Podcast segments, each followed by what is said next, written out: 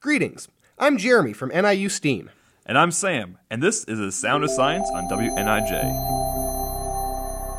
Today's question was asked by Hunang from Orland Park. My name is Hung An. I am from Orland Park, and I would like to know why E equals mc squared. That's a great question, and one we should be able to answer relatively easily. Get it? Relativity? Ah, that's a good one, Sam. Einstein's mass equivalence principle is one of the most simple and elegant laws in all of physics. It tells us that the amount of energy, E, in an object is directly related to its mass, m. In this case, the constant c equals the speed of light, which is about 300,000 kilometers per second. So squaring it gives us a much, much larger number. That means if we can change even a tiny fraction of an object's mass into pure energy, we end up releasing tremendous amounts of energy. This is how nuclear power plants work.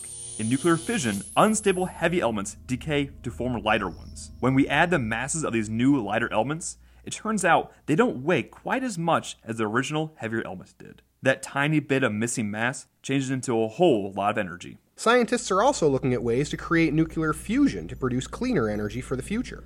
In nuclear fusion, two smaller elements combine to create a heavier element. The new element, while heavier, still weighs a little bit less than the sum of the original elements. This is how the stars produce energy. Our sun combines very light elements like hydrogen into heavier elements like helium. In the process, each individual reaction changes a tiny bit of mass into pure energy.